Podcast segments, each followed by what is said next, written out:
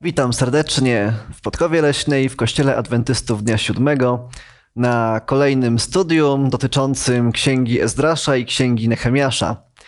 Dzisiaj będziemy poruszali dosyć trudny, być może kontrowersyjny temat, który został określony tytułem Jak radzić sobie ze złymi decyzjami. Zapraszam.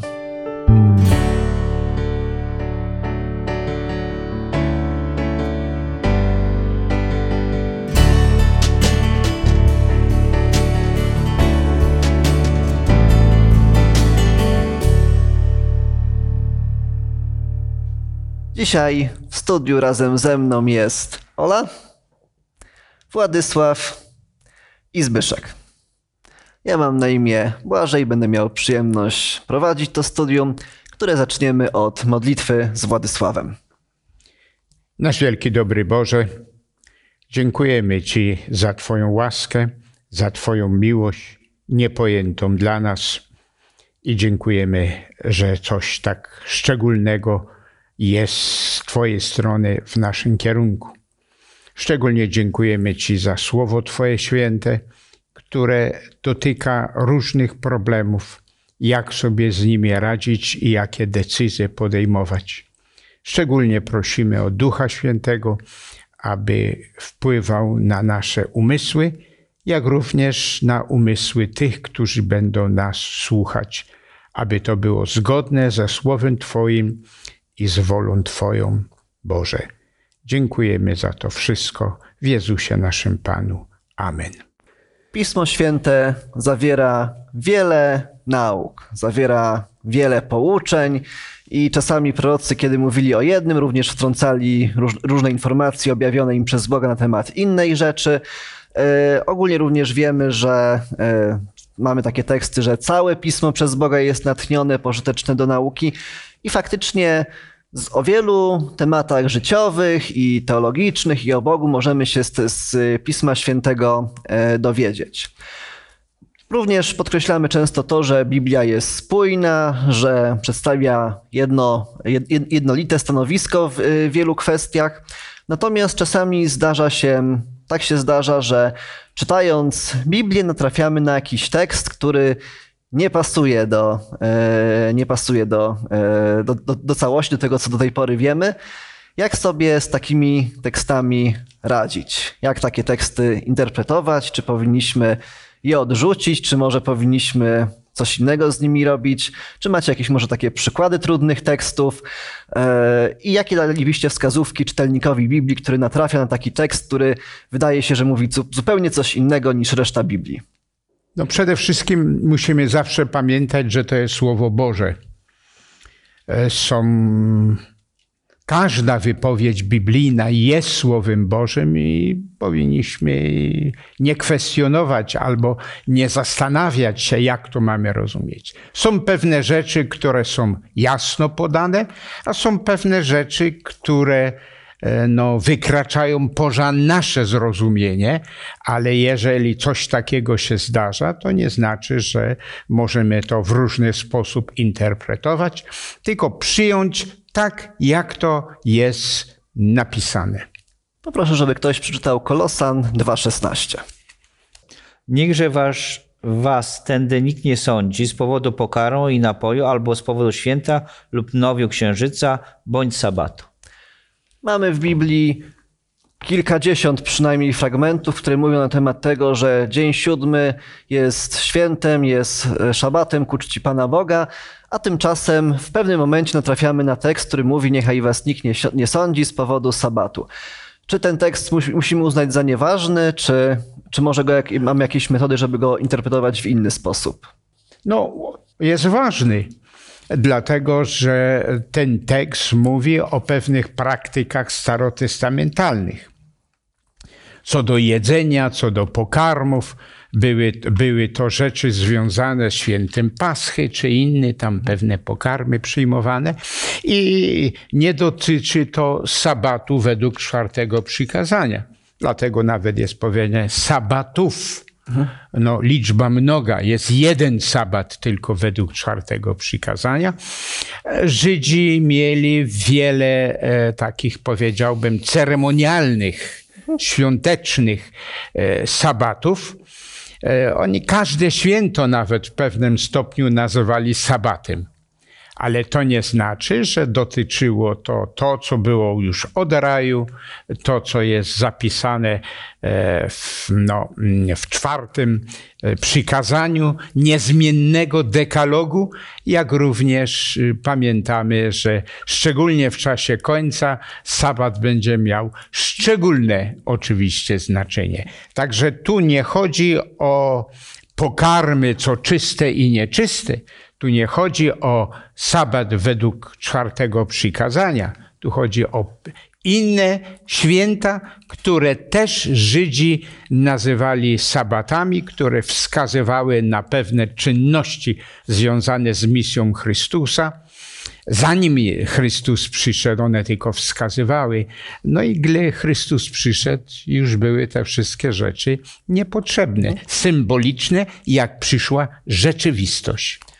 Czyli ten tekst i wszystkie inne, które mówimy o Dniu Świętym, nie stoją z sobą w sprzeczności, tylko po prostu trzeba się bardzo, trochę dokładniej wczytać y, w ten tekst, co miał apostoł Paweł na myśli, żeby nie popełnić błędu właśnie interpretacji w tą, tą niewłaściwą stronę. Ale wystarczy dokładnie przeczytać i dokładnie zastanowić się, co on miał na myśli. Czy macie jeszcze jakieś wskazówki dla interpretacji takich lub podobnych trudnych tekstów? Ja do tego bym jeszcze dodał, że apostoł Paweł miał wiele problemów e, z, z pewnymi chrześcijanami, którzy uważali, że w dalszym ciągu trzeba zachowywać te wszystkie ceremonie, praktyki, symbole, święta, nazwane często sabatami. No i apostoł Paweł to wszystko mhm. musiał wyjaśniać w liście do Rzymian i wielu innych list do Hebrajczyków też to wszystko wyjaśnia. I, i, I dlatego takie teksty są, i niektórzy mm, może nie zdając sobie sprawy, odnoszą to do tych nowotestamentalnych, niezmiennych rzeczy. Myślę, że tutaj możemy posłużyć się przykładem Jezusa, gdzie często przyprowadzano do nich, czy sprawdzano Jezusa, podając trudne teksty, takie kontrowersyjne i każda decyzja, którą by podjął, według naszej logiki by była zła, a on podejmował jakby trzecią decyzję, prawda? Mhm. Według prawa powinna być ukamieniowana, tak? Jeśli zrobi tak, to będzie nie w porządku w stosunku do prawa, jeśli tak, to będzie, będziemy mogli czy tak, czy tak, jakby, a on okazuje się, że wychodzi inną drogą. Też mu podawano takie trudne teksty z Biblii, prawda? Na podstawie Pisma Świętego. No i właśnie e, jeden z takich fragmentów jest zapisany w Ewangelii Mateusza, 22 rozdziale, jak do Jezusa przyszli Saddyceusze i e, no, wiadomo, tak jak powiedziałeś Zbyszku, chcieli wybadać E, albo nawet podpuścić Jezusa, żeby gdzieś tam e, skompromitować, e, jeżeli chodzi o jego nauki. I zapytali się, że w przypadku, jak było siedem, siedmiu braci, pierwszy pojął żonę, umarł, i tak kolejny brał tą kobietę za żonę. I i w końcu wszyscy zmarli, i w końcu ona też zmarła, ta niewiasta.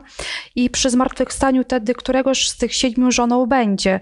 Wszak ją wszyscy mieli, a Jezus odpowiadając rzekł im, błądzicie nie znając pism ani mocy Bożej, albo przy zmartwychwstaniu ani się żenić nie będą, ani się za mąż wychodzić, lecz będą jak aniołowie w niebie.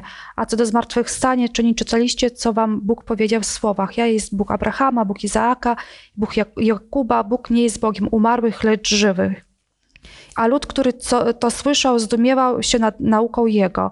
I tak chciałabym zwrócić uwagę, że y, Bóg, y, Jezus przede wszystkim zwrócił na to uwagę, że nie badacie pism i uważam, że powinniśmy badać. Jak mamy y, jakieś pytania, jakieś nieścisłości, to powinniśmy sięgnąć do Biblii, powinniśmy to przystudiować, ale jeszcze powinniśmy się spierać na moc Bożą, czyli badać z podnatchnieniem Ducha Świętego, czyli razem z modlitwą. I nie, nie znajdziemy też e, odpowiedzi na wszystkie pytania. E, chyba tak teraz trudno mi wystrzelić czymś, ale trudno mi teraz nazwać, z czym akurat, co jest dla mnie jeszcze wątpliwe, ale, ale zdarzają się takie sytuacje i takie tematy, mhm. gdzie do końca nie rozumiem pewnych rzeczy i nie wiem, czy kiedykolwiek zrozumiem. Mhm. Tak, tu możemy jedno powiedzieć, że e, są pewne no, mniej zrozumiałe na przykład na, i na, na temat istoty Boga i tak dalej. Wszystko przecież wiemy, bo nawet nie jesteśmy w stanie pojąć, gdyby nawet to Bóg nam objawił, ale jedno jest pewne, że wszystko to, co potrzebne jest do zbawienia, zostało w Piśmie Świętym objawione. A to, co nie jest związane z zbawieniem, no możemy powiedzieć, darujmy sobie to, poczekajmy e, w przyszłości, e, no, w Królestwie Bożym wiele tych rzeczy będzie wyjaśnione. Do zbawienia, chwała Panu, wszystko jest objawione. Dzisiaj będziemy, za chwilę sięgniemy do e, rozdziałów z księgi Ezdrasza i Nehemiasza, które będą się odwoływały do sytuacji rodzinnej tamtych, tamtych ludzi.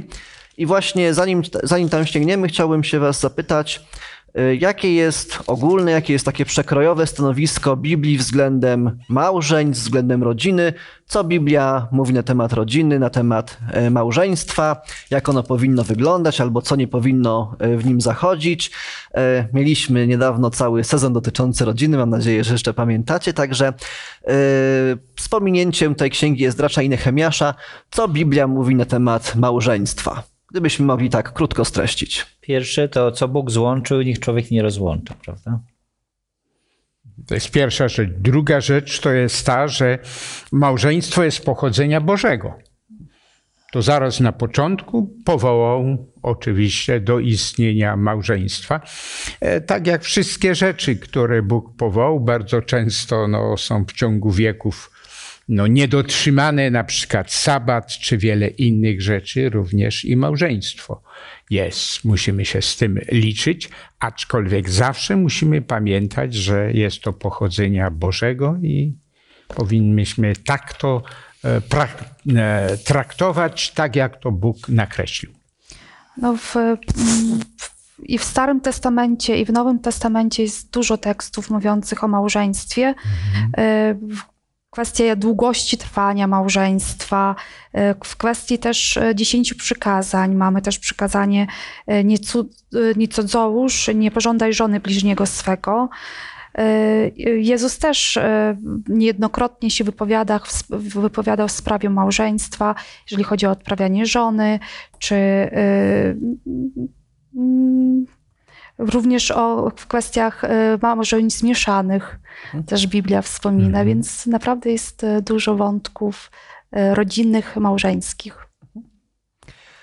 Księga Rodzaju wspomina, wspomina właśnie, że kiedy Bóg przyprowadził kobietę do człowieka, to człowiek, człowiek ta dopiero jest kością z kości moich i ciałem z ciała mojego.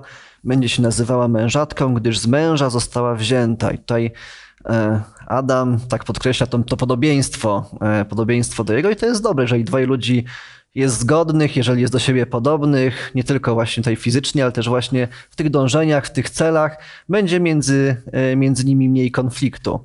I właśnie e, dalej mówi, że opuści mąż ojca swego i matkę swoją i złączy się z żoną swoją i jest powiedziane i staną się jednym ciałem. Czy ta nierozerwalność tu jest powiedziana, jest podkreślana od samego początku i e, później również jest kontynuowana. Chciałbym, żebyśmy otworzyli natomiast e, piątą księgę Mojżeszową, księgę powtórzonego prawa, na rozdziale 24 i proszę o przeczytanie wersetu pierwszego. Jeżeli ktoś pojmuje kobietę za żonę, a potem zdarzy się, że ona nie znajduje upodobania w jego oczach, gdyż on e, odkrył w niej coś odrażającego, to wypisze jej list rozwodowy, wręczy jej go i odprawi je ze swojego domu. Mhm. Jeżeli ktoś pojmie kobietę za żonę i odkryje w niej coś odrażającego, czy jeżeli ja w swojej żonie zobaczę jakąś zmarszczkę, która będzie mnie strasznie odrażać, to mogę jej napisać list rozwodowy? No tak, w Starym Testamencie jest powiedziane, jeżeli e, zauważy coś odrażającego, no możemy powiedzieć, co jest najbardziej odrażającą rzeczą w małżeństwie? Niewierność. Pod każdym względem. Niewierność pod względem no, e, współżycia i tak dalej.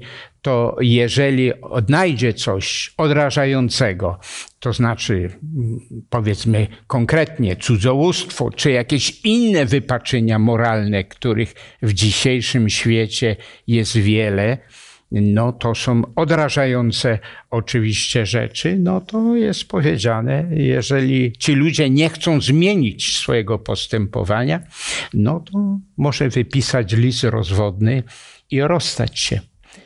Tak, y, tutaj to słowo odrażający to nie jest przypadkowe słowo, hebrajskie erwach. Jest Mhm. użyte między innymi e, w Księdze Kapłańskiej w 18 rozdziale, gdzie jest cała lista czynów niemoralnych, łącznie z jakimiś tam związkami kazirodczymi, innymi bardzo, e, bardzo złymi i wypaczeniami seksualnymi. Także e, Mojżesz dokładnie tu mówi, że jeżeli druga strona się dopuszcza tego typu niewierności, takiej, ta, taką, taką, takie odrażenie, e, odrażającą rzecz pokazuje, to, to jest, jest, jest to powód, żeby ją odprawić i tak naprawdę Jezus, kiedy mówi, że tylko właśnie niewierność drugiej strony jest powodem rozwodu, tak naprawdę powtarza dokładnie to, co, e, to, co, to, co miał na myśli Mojżesz. I zdaje się, że mniej więcej możemy zamknąć ten temat, mniej więcej o, e, o tej, e, o, o, o, o tym, o, te, o tej rodzinie już mniej więcej powiedzieliśmy chyba wystarczająco dużo. Biblia bardzo pozytywnie się wypowiada na temat rodziny. Salomon mówi, kto znalazł żonę, znalazł coś dobrego i znalazł upodobanie w oczach Pana. Pij e, z cysterny, e, pi- pij wodę z własnej, z, e, własnej Studni. studni, tak. E, Nie zapominaj o żonie swojej młodości, także jak najbardziej tutaj Biblia zachęca, po- popiera i propaguje takie dobre, biblijne małżeństwo. No i właśnie przechodzimy wreszcie do naszej księgi Ezdrasza i Nehemiasza i tego, co się wydarzyło, także zapraszam, żebyśmy otworzyli Ezdrasza, rozdział 10 i tam wersety drugi i trzeci. Proszę o przeczytanie. E, Wtedy Sekaniasz, syn Johaba, synów Elama, powiedział e, że do Ezdrasza: My zgrzeszyliśmy przeciwko naszemu Bogu, bo pojęliśmy obce żony z ludu tej ziemi, ale jest jeszcze nadzieja dla Izraela w tej sprawie.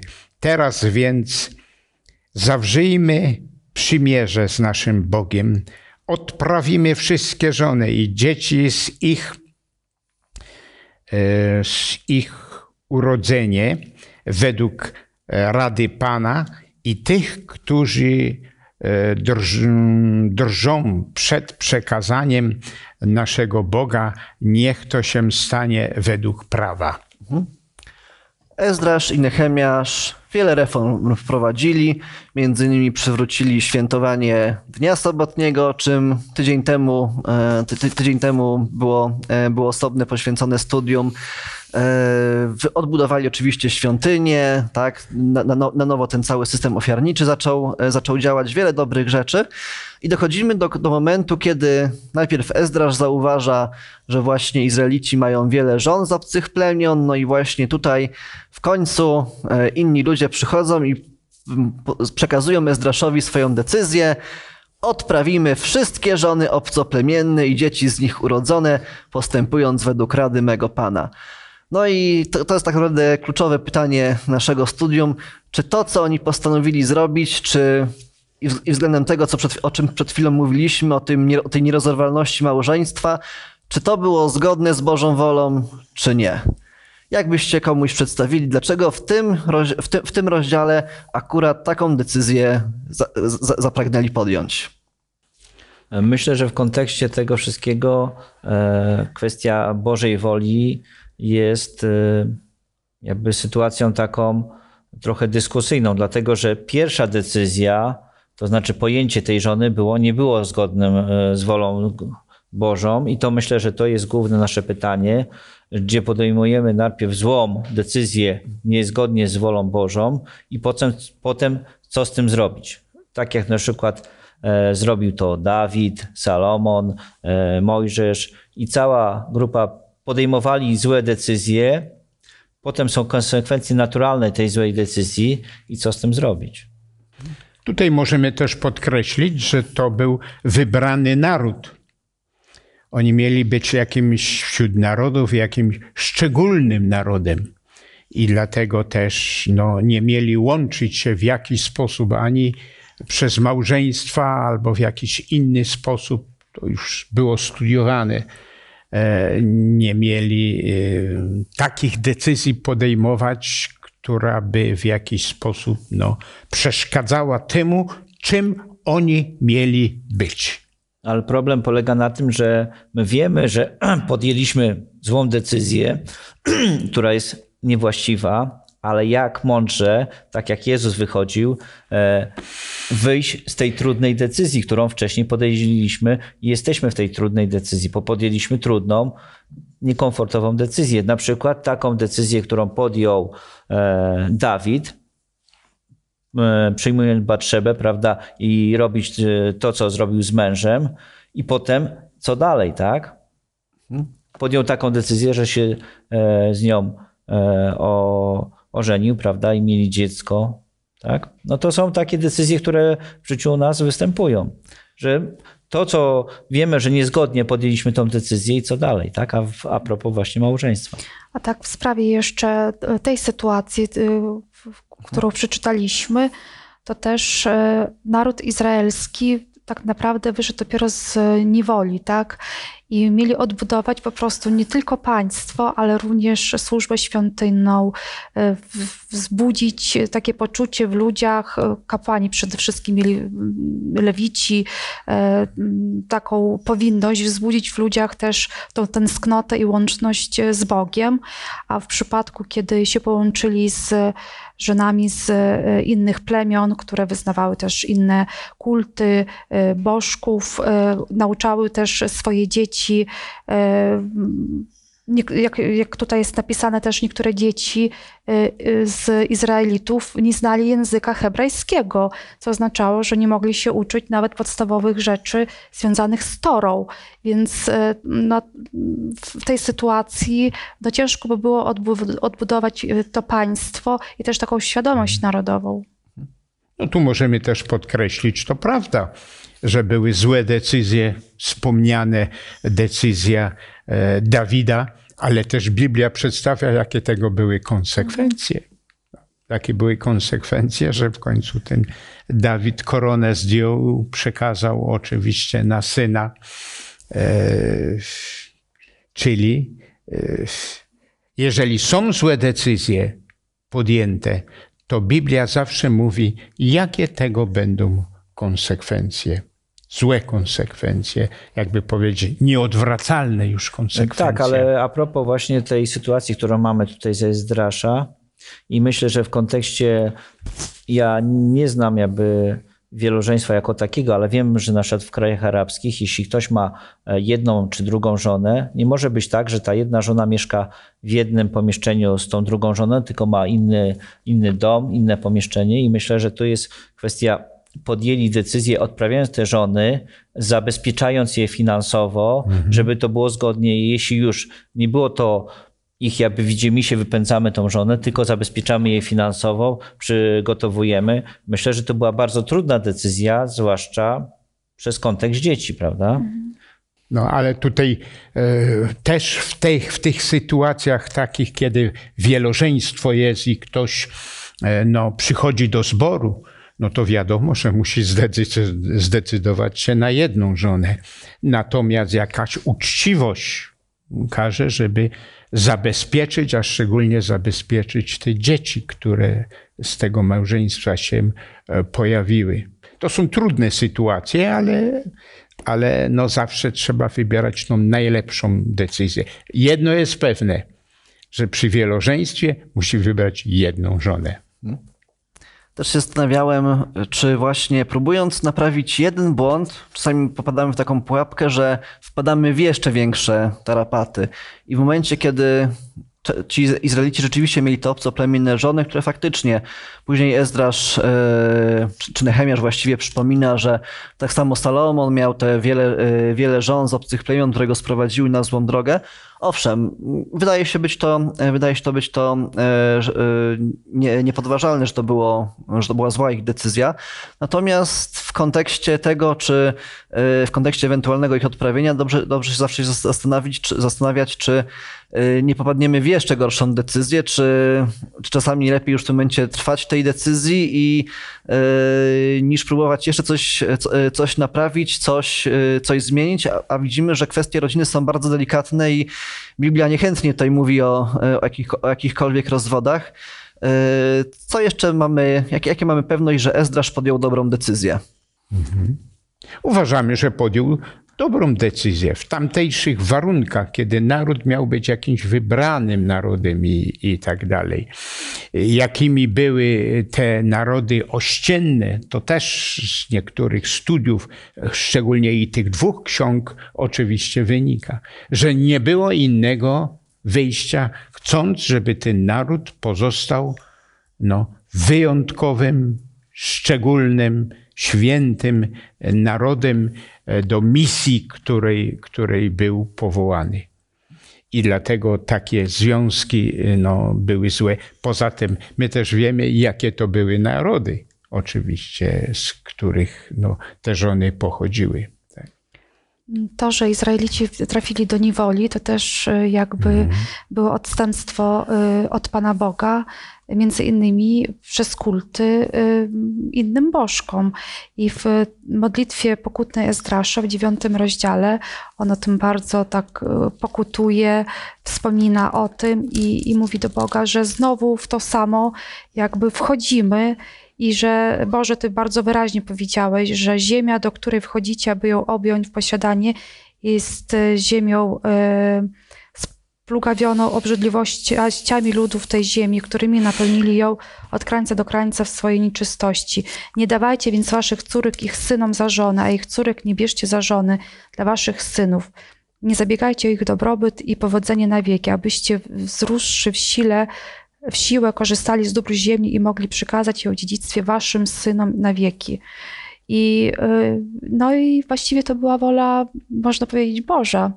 Ezdrasz po prostu y, już musiał po tych złych decyzjach y, tu w szkole sobotniej ktoś wyliczył, że było to chyba ze 111 mężczyzn, którzy poślubili y, żony z innych plemion, no musieli po prostu odprawić. Myślę, że tutaj no, ja mi się rzuca taki jedna kwestia, tego, że tak jak mówiliśmy wcześniej, że dzieci nie mówiły w języku hebrajskim lub aramejskim.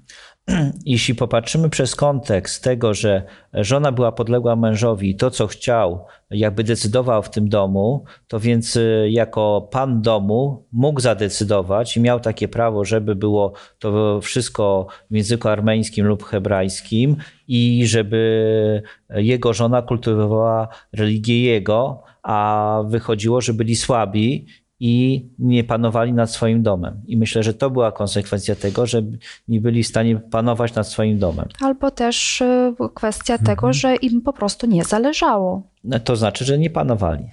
Mhm.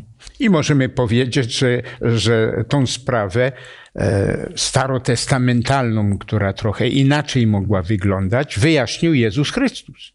I powiedział, że Mojżesz ze względu za wasze niedowiarstwo pozwolił dać lis rozwodowy. Ale ja wam mówię, Chrystus mówi, moja zasada jest taka, że no, tylko jakieś wypaczenia natury moralnej mogą małżeństwo rozwiązać.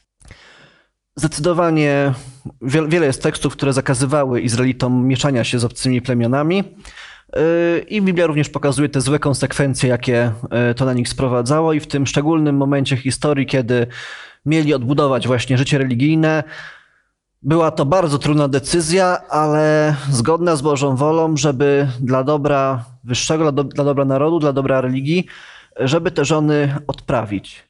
A co w dzisiejszych czasach? Czy ten przykład powinniśmy lub możemy przełożyć na nasze dzisiejsze czasy i czy również jeżeli jest związek osoby wierzącej z ateistą, muzułmanina z chrześcijanką, to czy również powinniśmy zalecać, aby taka para się rozstała? Czy mamy na to jakieś teksty albo jakieś przemyślenia?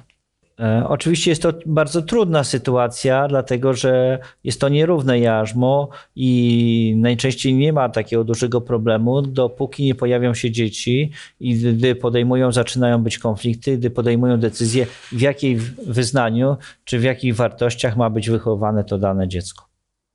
No, dwunasty może. Pozos- pozostałem zaś mówię, a nie, nie ja, a nie Pan. Jeżeli któryś z braci ma żonę niewierzącą, a ta zgadza się z nim mieszkać, niech jej nie oddala.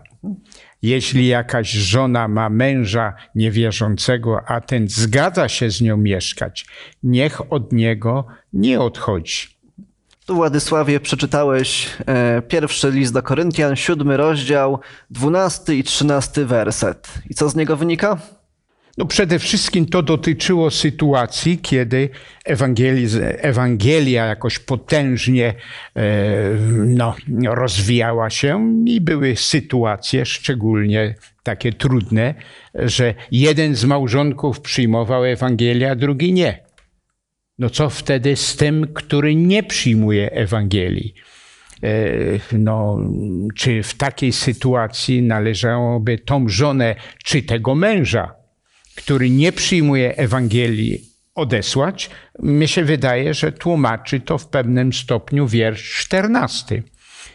Mąż niewierzący bowiem jest uświęcony przez żonę, a żona niewierząca uświęcona przez męża, inaczej wasze dzieci byłyby nieczyste. Teraz zaś są święte. A więc doradza, żeby w jakiś sposób, jeżeli to się zdarza, nie odsyłać, tylko no, wpływać, aby ta żona no, przyjęła ten właściwy kierunek, a przede wszystkim, aby dzieci przyjęły ten właściwy e, kierunek, to znaczy zgodne z wolą, z wolą Bożą. Z tych względów mówi, no, nie odsyłać. Skąd takie stonowanie w Biblii nagle? Tutaj w Ezdraszu odsyłać, a nagle w Koryntian, no jednak mogą, mogą zostać. No, częściowo to już powiedzieliśmy, że, że naród izraelski to miał być wyjątkowy na, naród. W ramach e, narodów pozostać osobliwym narodem, nie łączyć się z tymi innymi narodami, a jakoś tak niefortunnie było, że te okoliczne narody były bardzo no, no złe. Tam Amonici, Moabici, no to z jakich związków one, one pochodziły? Kazirodczych i tak dalej. I to miało wpływ, że jakimi oni byli. I dlatego no, mm, procy Boży tak zadecydowali, e, no, żeby jednak dla czystości narodu izraelskiego no, odesłać. Mamy w, w Piśmie Świętym, przepraszam, zaraz kończę, e, przykłady, gdzie mężowie Boży pojmowali żony no, poganki. No, Boaz, czy Boaz według nowego przekładu, no, pojął Rutę. Tylko, że ta Ruta, zanim ją pojął, zadecydowała i powiedziała, co? Twój Bóg, mój Bóg, y, i tak dalej, czyli była nawróconą osobą oczywiście. I mamy wiele takich przykładów, nawet w rodowodzie Jezusa Chrystusa są przykłady, kiedy no, nie Izraelitki, ale z tych ościennych narodów no, wychodziły za mąż. Tylko dobrze jest, jeżeli najpierw przyjmą zasady Boże, a to, że pochodzą z innych narodów, to nie problem. Tylko problem jest, jeżeli w dalszym ciągu swoje zasady chcą pielęgnować. Radzenie sobie z konsekwencjami złych decyzji jest trudne. Jest, bywa, bywa bardzo trudne. Im bardziej delikatnych spraw, im bardziej ważnych spraw dotykamy, tym te dylematy stają się coraz bardziej poważne, coraz bardziej dalekosiężne. E, tak bardzo ogólnie, jak sobie radzić z tymi konsekwencjami, z tymi złymi decyzjami? Czy może czasami lepiej może po prostu zostawić to tak, jak jest? Czy rzeczywiście warto tak radykalnie zmieniać swoje życie? Jak, jak, jakie, byście, jakie byście rady dali komuś, kto jest na rozdrożu swoich dróg życiowych? Co powinien robić i jak powinien przygotować się do podjęcia decyzji? Myślę, że trudne decyzje głównie polegają na tym, że my nie, czy trudne sytuacje, że my nie chcemy przyjąć konsekwencji tych naszych złych decyzji i próbujemy jak najmniej e, e, uzyskać jakby konsekwencji tych złych decyzji. Często to jest spowodowane głupimi następnymi decyzjami. Bo gdybyśmy przyjęli, że konsekwencje są takie, to wtedy łatwiej by nam było podjąć na nowo mądrą decyzję. Ja mam konkretny taki przykład. Osoba, która no, wyszła za mąż za no, nierespektujący tych zasad biblijnych i później nawet stanęła przed zborem. I apeluję do młodzieży, żebyście nie podejmowali takich decyzji. My mamy, nam się dobrze powodzi, yy, mamy wszystko, no jakoś tak kulturalnie nawet żyjemy, ale nie jest to właściwe. Proszę młodzieży, aby młodzież nie podejmowała takich, takich decyzji. Biorąc przykład ze mnie, że ja taką decyzję złą podjąłam. I Tobie, drogi słuchaczu, życzymy, żebyś podejmował jak najwięcej tych dobrych decyzji, żeby tych złych konsekwencji w Twoim życiu było jak najmniej. Ja wierzę, że zarówno w kwestii rodziny, jak i w wielu innych kwestiach Biblia również się wypowiada, w kwestiach życiowych, względem, uczciwości, względem przyjaciół, względem pracy. Biblia naprawdę jest przewodnikiem naszym na drodze życia i Pan Bóg chce nas ustrzec, żebyśmy w jak najmniej tych rowów przy drodze wpadali. Tego Tobie życzę, żebyś postępował zgodnie z wolą Bożą, żebyś właśnie wolę Bożą stawiał nad swoją i, żebyś i żeby to przynosiło błogosławieństwa w Twoim życiu.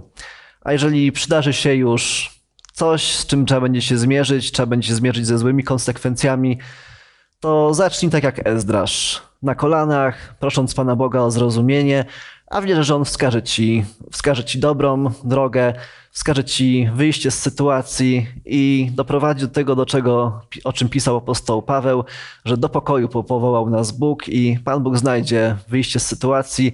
Nawet jeżeli będzie ono trudne, to doprowadzi cię, wyprowadzi cię, potrafi ci On wyprowadzić na prostą drogę.